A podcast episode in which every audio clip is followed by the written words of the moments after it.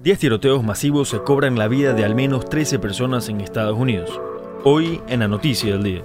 Durante las últimas semanas, Estados Unidos ha registrado 10 tiroteos masivos que se han cobrado la vida de 13 personas y han dejado 59 heridos. Los tiroteos más graves se registraron en Chattanooga y Filadelfia. En esta última ciudad, un grupo de hombres armados dispararon contra una multitud en una zona nocturna de South Street.